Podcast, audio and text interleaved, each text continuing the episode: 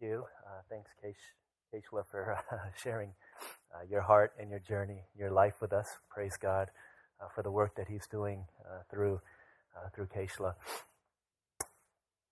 This this week I heard a little kind of a, a, story. I guess it's a story about this little boy who was on his way to church, and this, this is kind of happened some time ago, many many years ago. This boy was going to church and uh, his parents, as he was walking to church, they gave him two quarters, gave him two quarters. So as he was going to church, um, he was going holding these two quarters. Mom and dad said, Hey, one quarter is for you to give to God in the offering plate, and the other quarter is for you to go buy ice cream after church is done.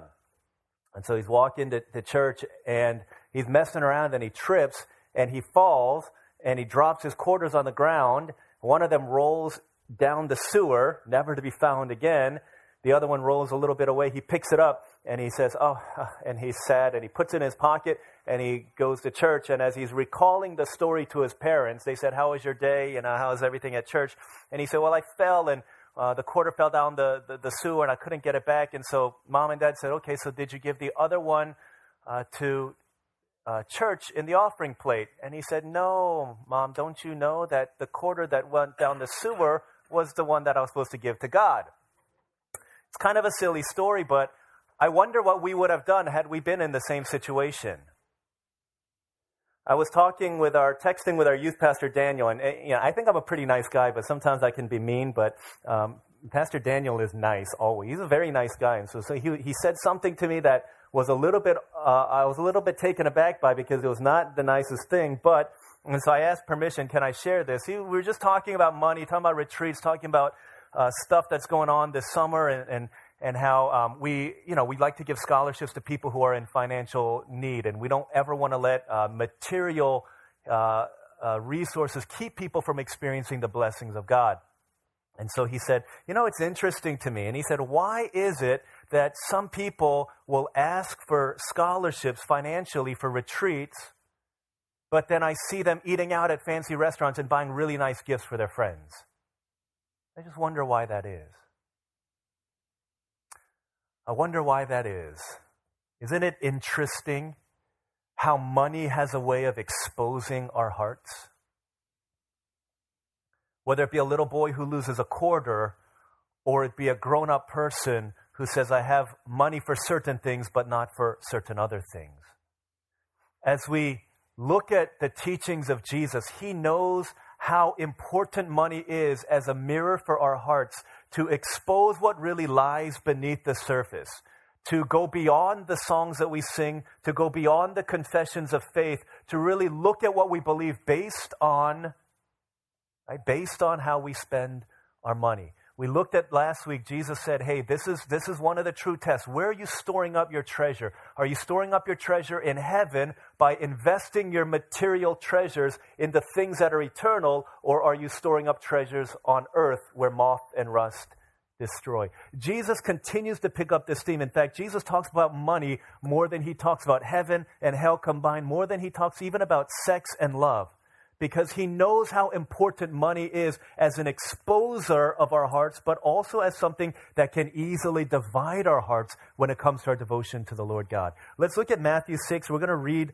uh, a handful of verses here, uh, verses 22 through 24, just three verses, and we're going to see what Jesus says as he continues to press upon our hearts this idea of being singularly devoted to him, even when the competing idol is money. Uh, Matthew 6, this is the Sermon on the Mount, verses 19, I'm sorry, verses 22 uh, through uh, 24. This is God's Word. Jesus says, The eye is the lamp of the body.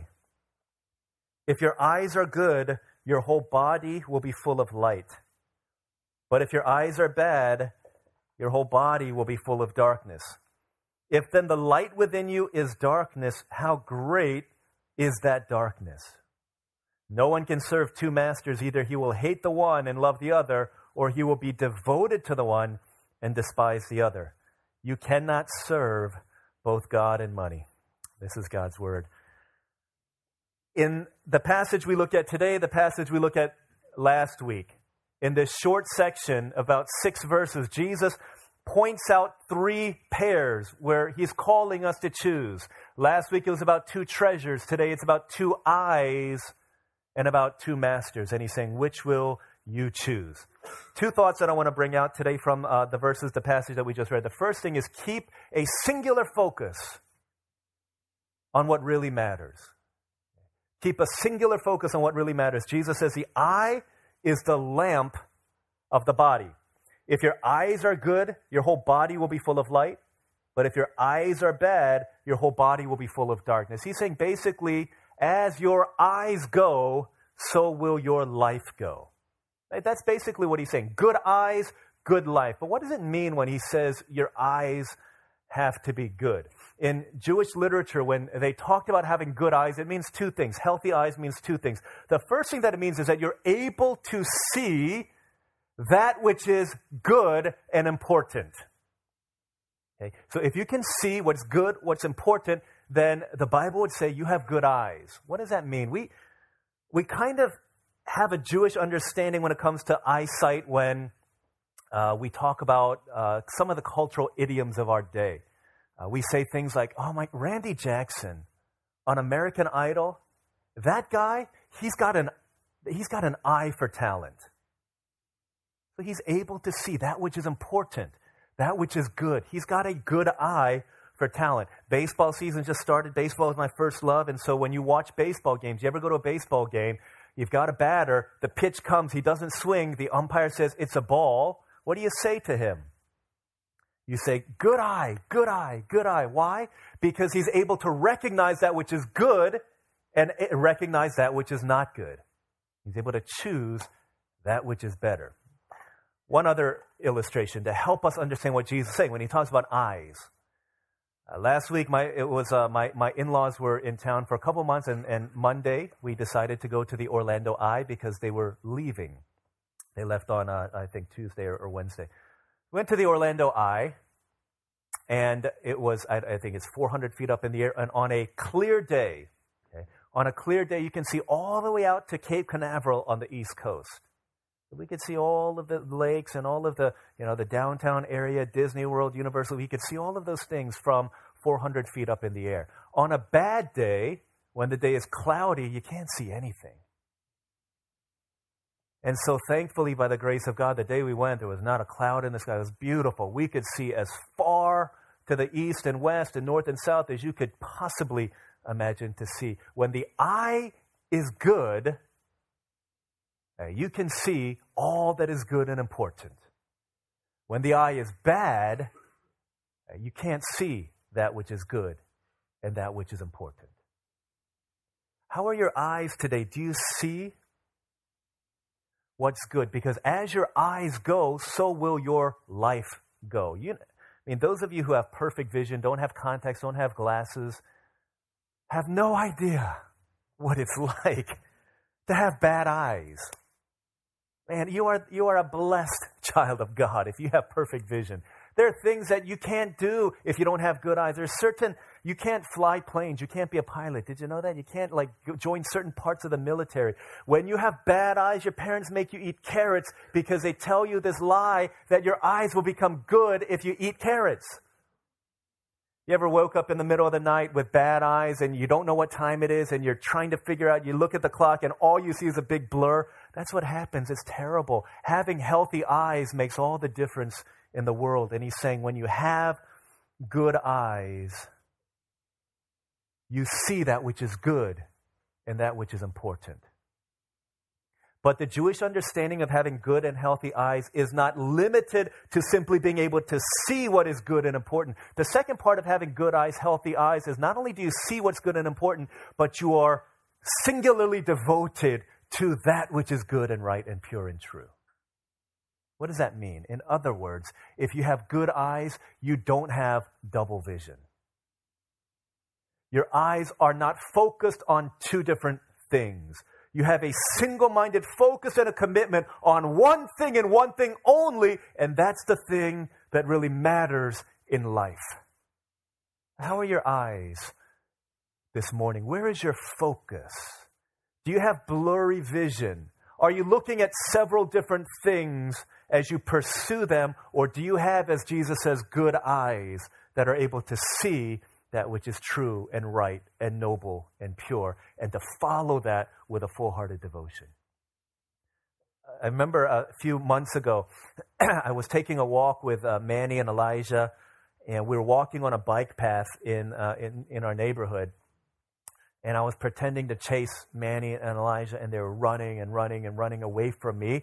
And Manny is obviously saying, Come on, Elijah, we got to run from the monster. We got to run. And so she's running, and Elijah's running. But Elijah doesn't know a lot about thermodynamics and stuff. And so as he's running, he's looking back to see how close daddy is, monster is to catching him. And every time he looks back, he's looking forward, he's looking back. What is he doing? Instead of running on the straight and narrow, every time he looks back, he's veering closer and closer and closer to the grass.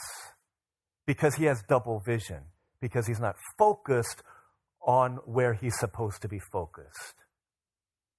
And a lot of us, Jesus says, are living that way you ought to be singularly devoted to me, to my cause, to my purpose. If you have a single minded commitment to me, then you will be storing up treasures in heaven. Then your eyes will be good. You won't be wandering in two different directions. How is your eyes? How are your eyes this morning? What are you looking at? What are you focused on? Oh, be careful, little eyes, what you see. What are we looking at? And where's our focus?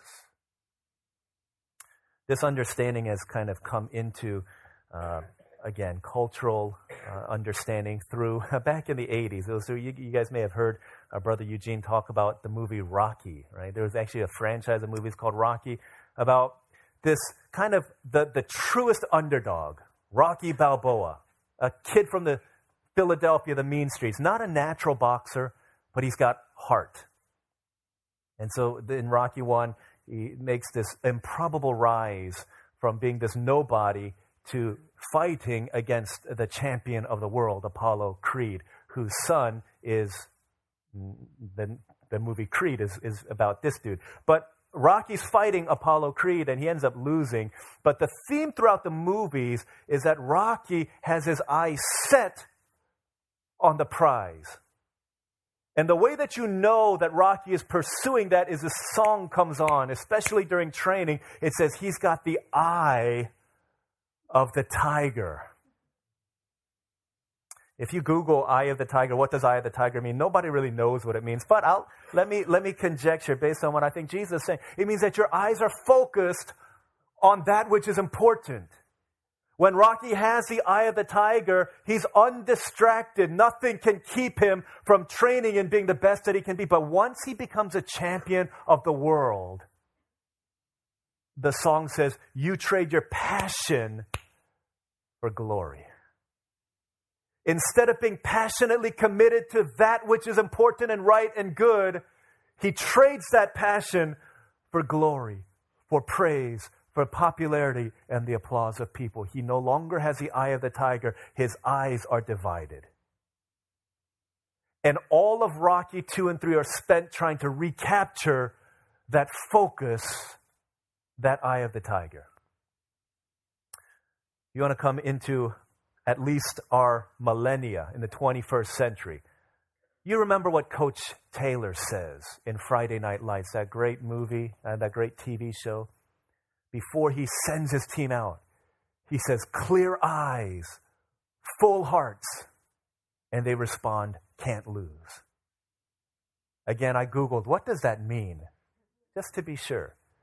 If your eyes are clear, you're focused on that which you need to be focused on, then your hearts will be full of passion, of devotion. And no matter how you play, no matter what the scoreboard says, if you've got clear eyes, you're focused on the prize, you're going to do this together, your heart is filled, then you can't lose, no matter what the scoreboard says.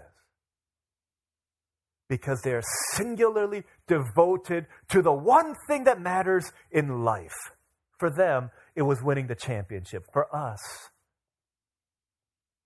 it's Jesus and his commission for us. Are your eyes set on things above or your eyes set on things of earth? I appreciate um, the testimony that Keishla shared. Uh, she came to us in, in 20, so about five years ago, she came to us non believer 2012, she gave her life to the Lord. And I know Keishla's journey. I know all of the ins and outs of it, the intricacies of it, the addictions that have been broken, the healing that God has done in her life through house church, through the work of God. And now she's on a course where she said, I don't care what anybody else says of me. My eyes are clear. They're set on the goal. My heart is filled. And no matter what people say about me, I can't lose if I follow the call of God in my life. And this is what we're about taking people from wherever they are, equipping them as Christ centered leaders, and go forth and go change the world for the glory of His name. Her eyes are set on that which is right and important and true. I was talking with an, another single lady recently. We're sitting at Panera, and uh, her heart is two things she wants in life. She said, I want to follow God with all of my life. I'm ready to lay down my life for the kingdom's cause. And her heart, her desire is to be a missionary. The second thing that she desires with all of her life is she wants to be married. I want to follow a man into the mission field. I want to go. I want to get out there. I want to live for the Lord God, but I don't want to be dragging some dude. I want him to be walking that path so I can follow him and say, Yeah, wherever you go, I'm going to help you to build the kingdom. This person, by the way, is not Keishla, but as we sat talking in that Panera, she just started crying. He said, Where are the God fearing, godly, forsake it all? I have decided to follow Jesus, men of God in this world. You know that two thirds of the missions force right now in the world are married. And out of the other third, 80% of them are single women. Only 20% of the single people in the mission field are single men. Why? Men of God, what is going on? With us. Why? Where are the godly, God fearing, forsake it all? I've decided to follow Jesus, men of God. This is what this sister said. That they're in front of the TV playing video games. And I know that there might have been a hint of bitterness and anger and spoken somewhat tongue in cheek, but I can't completely disagree. We need people who cannot be bought by the things of this world. Men and women of God who are singularly devoted to the call of God. Who say, My eyes are on Christ. My vision is clear. My heart is full. My treasures are above. My walk is set. My companions may be few, but my guide is reliable, and I won't give up. I won't give up as I follow Jesus. This is what we need, and this is what Jesus calls us to a singular commitment and focus to the things in life that really matter. It's the first thought that Jesus shows us here. The second thing that we see here, second thing that we see here is make God your master and make money your servant. Verse 24, he says, No one can serve two masters. Either he will hate the one and love the other, or he will be devoted to the one and despise the other. You cannot serve both God and money. I know it's easy for us to say, well, that's, of course, make God our master and make uh, money our servant. But how do we do that? Biblically speaking, okay, biblically speaking, what it means to have somebody or something be your master means three things. It means that you love it, it means that you obey it, and it means that you trust it. And this is gold. I, am I'm, I'm impressed that some of you are writing this down. I hope you guys remember this is, this is spiritual gold here. What do you love? What are you obeying? What are you trusting? There you will find your master. And Jesus says if God is not going to be your master, then the default of many a human heart is that we will find it in money or its cousin possessions. What do you love? What are you obeying? What are you trusting? Jesus doesn't say, hey, you shouldn't serve both God and money. He doesn't say, hey, uh, don't try to serve both God and money. He says, you cannot serve both God and money. He's saying it is an impossibility. You cannot serve the two. He says it's like being, you can't have two masters in the same way that you can't have two spouses. I know there are movies and there are people who have multiple spouses, but you can't really be committed to both. Having a master, being a servant, a slave to a master, is a 24 7 job. It says if you're fully committed to one, then you can't be fully committed to the other one. He says you'll love the one and hate the other. He's not talking about emotions, he's talking about devotion. If you love money, he's not saying you're going to have this, oh, I hate God, I want to beat him up. No. He's saying you won't be devoted to God if money is your master. In other words, a divided heart can never, ever, ever be a devoted heart. You cannot serve both God and money. He's saying you can't, it's impossible. Try as you might, you can't. So, what do you love? What do you love? A lot of people, a lot of people love money. And the love of money, Paul writes to his disciple Timothy, is the root of all kinds of evil. If you love money, you'll sacrifice eternal things for the sake of money. If you love money, here's a good test. Are you sacrificing your family, which is eternal, for the sake of making more money? The love of money is the root of all. What would you do for a million dollars? What would you do for a million dollars? Would you, would you, would you leave your family for a million dollars? Do you know, at 25 years ago, James Patterson and Peter Kim wrote a book called The Day America Told the Truth. They said that 25, this is 25 years ago, 25% of Americans said they would leave their family for a million dollars. 16% said that they would leave their spouse. Give me a million dollars, I'll leave my spouse. 7% of Americans said that they would kill somebody that they don't know for a million dollars. And 3% said that they would put their kids up for adoption. Give me a million dollars. You see the insidious nature of the love of money. People take out these massive insurance premiums on their family members and then they go and they kill them to get this insurance money. It's crazy, it's twisted, but the love of money is the root of all kinds of evil. What do you love? Do you love money? You sacrifice, but the truest test of love, sacrifice. If you sacrifice for God, you sacrifice for what do you sacrifice for? And what are you obeying? Your master is a person that you will end up obeying. Whatever they say, hey, do this, work 20 hours a day for me. Say, yes, I will bow at the altar of money in order that I might have, have the thing that money promises. What are you obeying? Um, you may have heard the story. Um, pastor named Tony Campolo used to be very, uh, just a great, great influential man of God. I think in recent days his theology has become a little bit twisted and he's going off a, a different path that doesn't agree with evangelical Christianity. But back in the day, uh, he did, he's always done a lot of uh, social work and, and took care of uh, the underprivileged. And he had a medical clinic in Haiti. And some many, many years ago, he took a group from his church, youth, down to Haiti. In northern Haiti, they set up this medical clinic and people would come. And they said this one particular day, 300 people came to get rudimentary medical advice. 300 people came, but there was only one doctor and two nurses. They could only see about 60 to 70 of these people. And they had to turn away over 200 people, and many of them would not make it back to the next time a clinic would be held because they were so sick.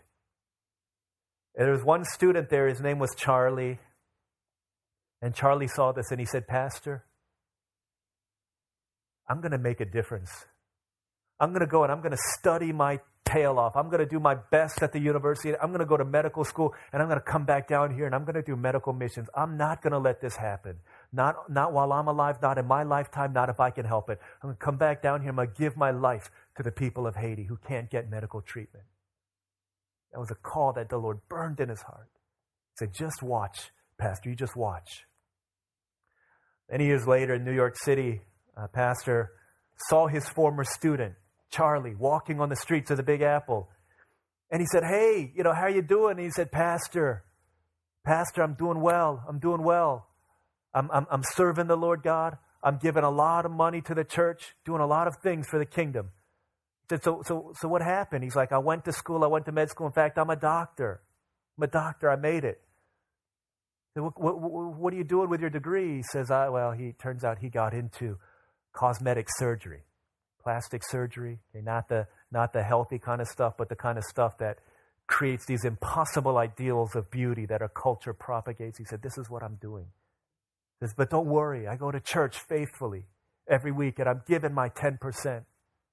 And the more he talked about how he's living for God, the more his former pastor became sick to his stomach at the justification that he was giving. And at the end, he said, Just stop, Charlie, stop. Listen, you could dress it up all you want. You could call it whatever you want. But you know what you are? You're a sellout. You sold out. Uh, you could talk about how you're living for God. You could, but you had a call on your life.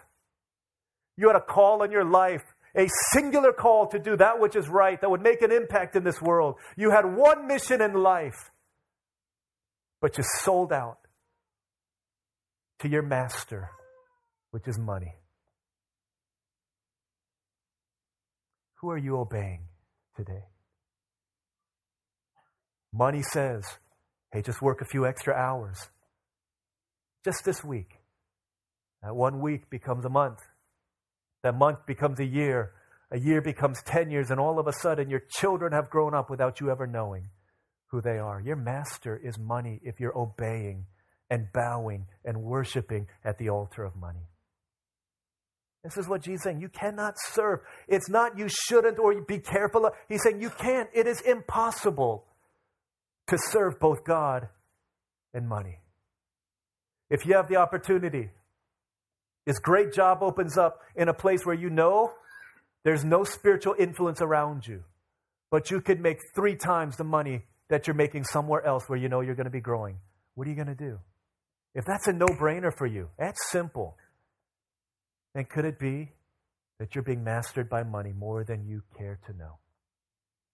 What do you love? What do you obey? And what are you trusting? Every master, every master, okay? Every master promises you satisfaction. Every master says, Listen, if you worship at my altar, I'll give you these things. I'll give you these things. You know where the idea of, of piercing your ears comes from in the Bible? It's very interesting. In, those days, slavery was not a racial thing, and it was not something of oppression. It was people who hired themselves out often as a legitimate job in order that we might work. So, slavery in the biblical picture is very different from the slavery of modern day or with the, uh, the North African slave trade. It's not the same thing.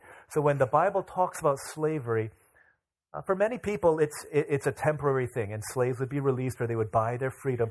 But every once in a while, there would be somebody, a slave, who does their time with their master, makes enough money, and is free to leave, either it be the year of Jubilee where sl- slaves are sent back home, or for whatever reason, they've, they've financially, economically come to a place where they can go, but they choose to remain with their master. At that point, what would happen is that the slave would go to the, this is kind of weird, but the slave would go to the doorpost of their master's home. They would kneel and they would put their earlobe on the doorpost of the home, and an awl would be driven through their nail, their, their ear. and their ear would effectively be pierced to the master's house, saying, All of my life, I'm entrusting it to your care. Everything that I am belongs to you. The bounds of my service will be limited to your house and to your house alone because I am yours and I'm yours alone. And every ounce of trust in the slave's heart was being completely surrendered to their master that you will take care of me, you will provide for me, you will give me everything that you promise. I belong to you. Psalm 84, one of the great Psalms, better is one day in your courts than a thousand elsewhere.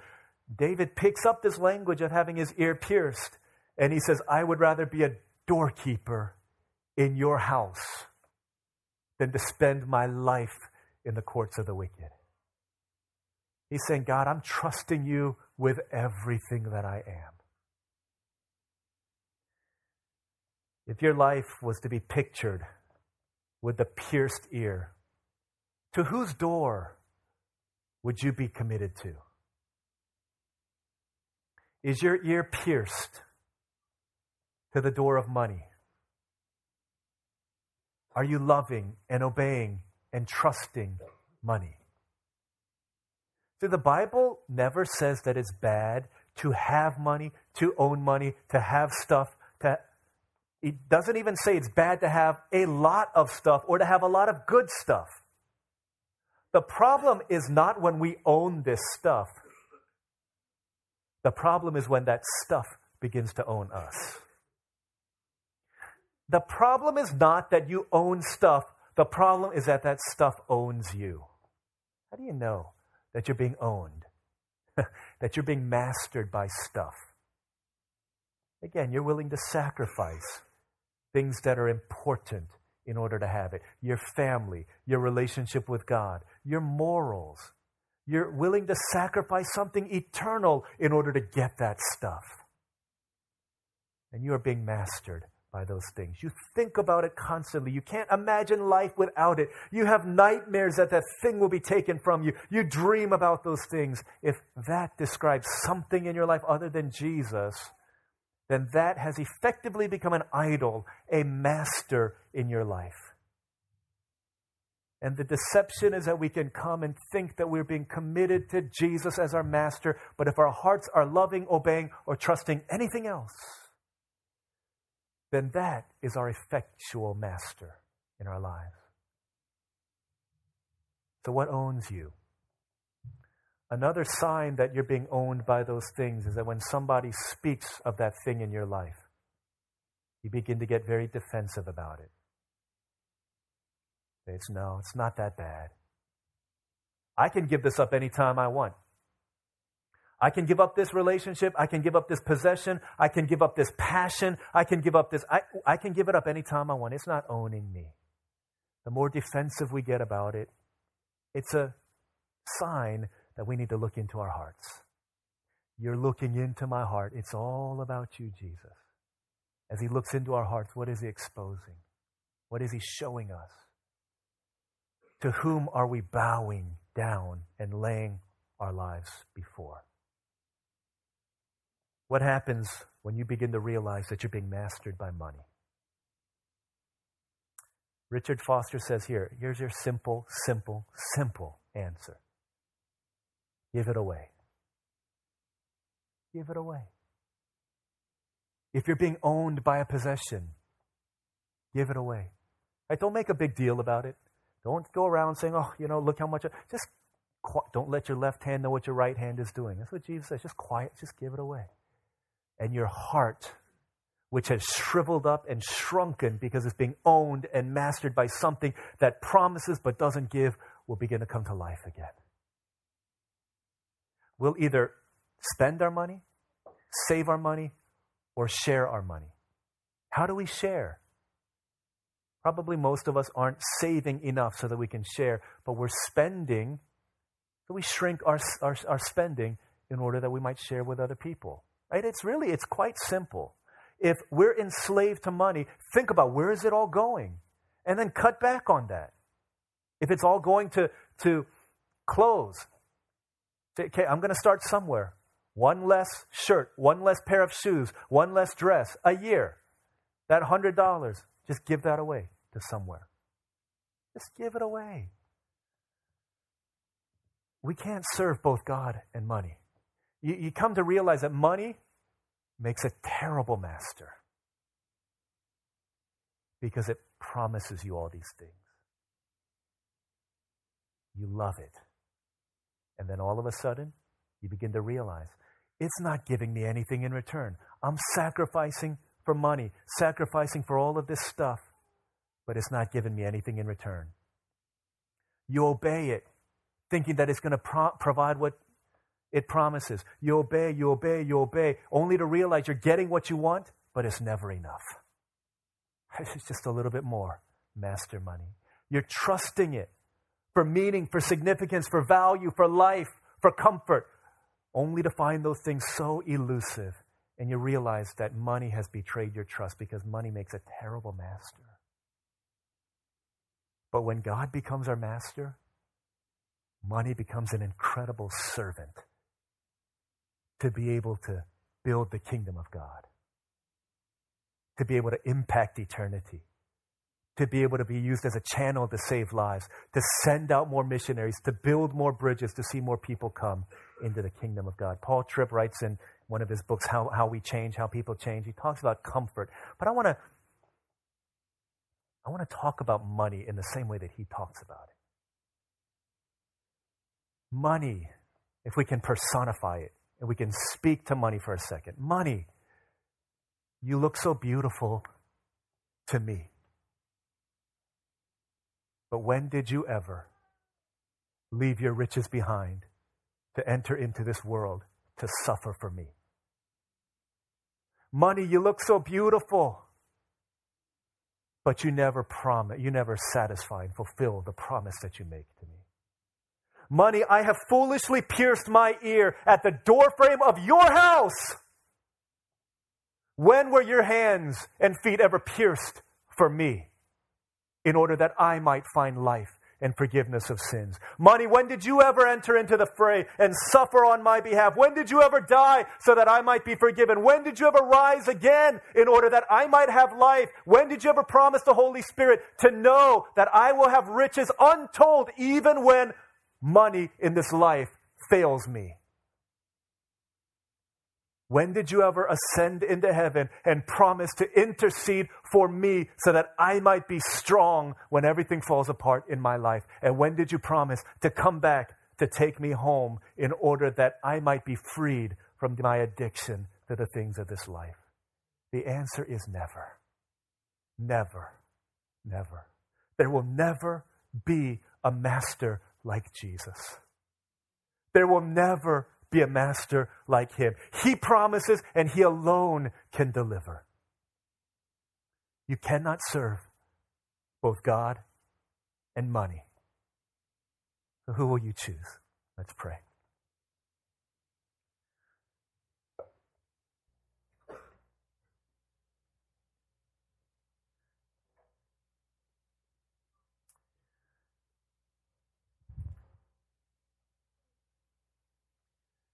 Have you been mastered by money? I'm looking into my heart, y'all. This sermon is not about, I wish someone else could hear it. This is about you and me. Jesus knows how deceptive money is. That's why he specifically says, be on your guard against all kinds of greed. Because the problem with money is that we often are enslaved without ever knowing it. If you're enslaved, if I'm enslaved to lust, I know about it. You know about it. If I'm enslaved to pride, I know about it. If I'm enslaved to laziness, I know. But it's easy for us to be deceived by greed, thinking, no, I'm okay. I'm okay. I give about 5% away. I'm okay. I buy people lunch on occasion. I'm all right. It says, be on your guard. Search your heart. Don't be deceived. Maybe the baseline for some of us is I need to commit to getting my giving to 10% at least. I need to commit to storing up treasures in heaven, building bridges. I need to commit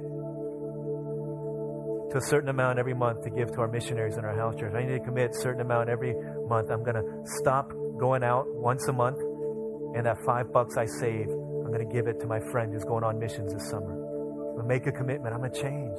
I don't want to be mastered by money. I want to be mastered by Jesus, singularly focused on the things that really matter in life. Uh, let's pray. Let's make a commitment right now. When we're mastered by God, our eyes will be good, our treasures will be in heaven. It flows. What's on the throne? Who's on the throne? Throne always sets the tone for life. Let's pray for a couple minutes right now. Repentance, commitment. Lord, take me. Be my master. I'm yours. Pierce my ears, O Lord my God. I'm yours to stay forever, forever. I'm yours. Let's pray together for a couple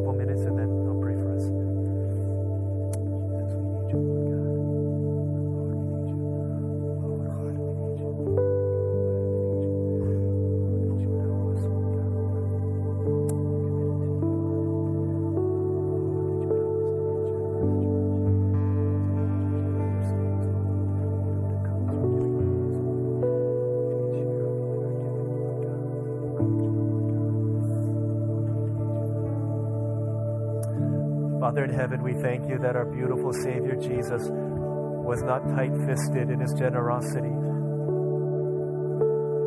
The reason, Father, you say that you love a cheerful giver is because you do. But it's also because every command reveals a character of God, that our Father in heaven is a cheerful giver to us. Not only that, but our Father in heaven has done everything that He asks us to do. You gave cheerfully, out of love, your one and only Son, in order that we might become your eternal treasure, that you might be our eternal treasure. Thank you so much for loving us. Even as we give today, may our giving be joyful, cheerful, because we know that whenever we give to you, we never lose, we always invest. So we thank you, Lord. Thank you for loving us. We love you because you've loved us first in a way that no money, no master, no possession besides you can. Thank you, Lord. In Jesus' name.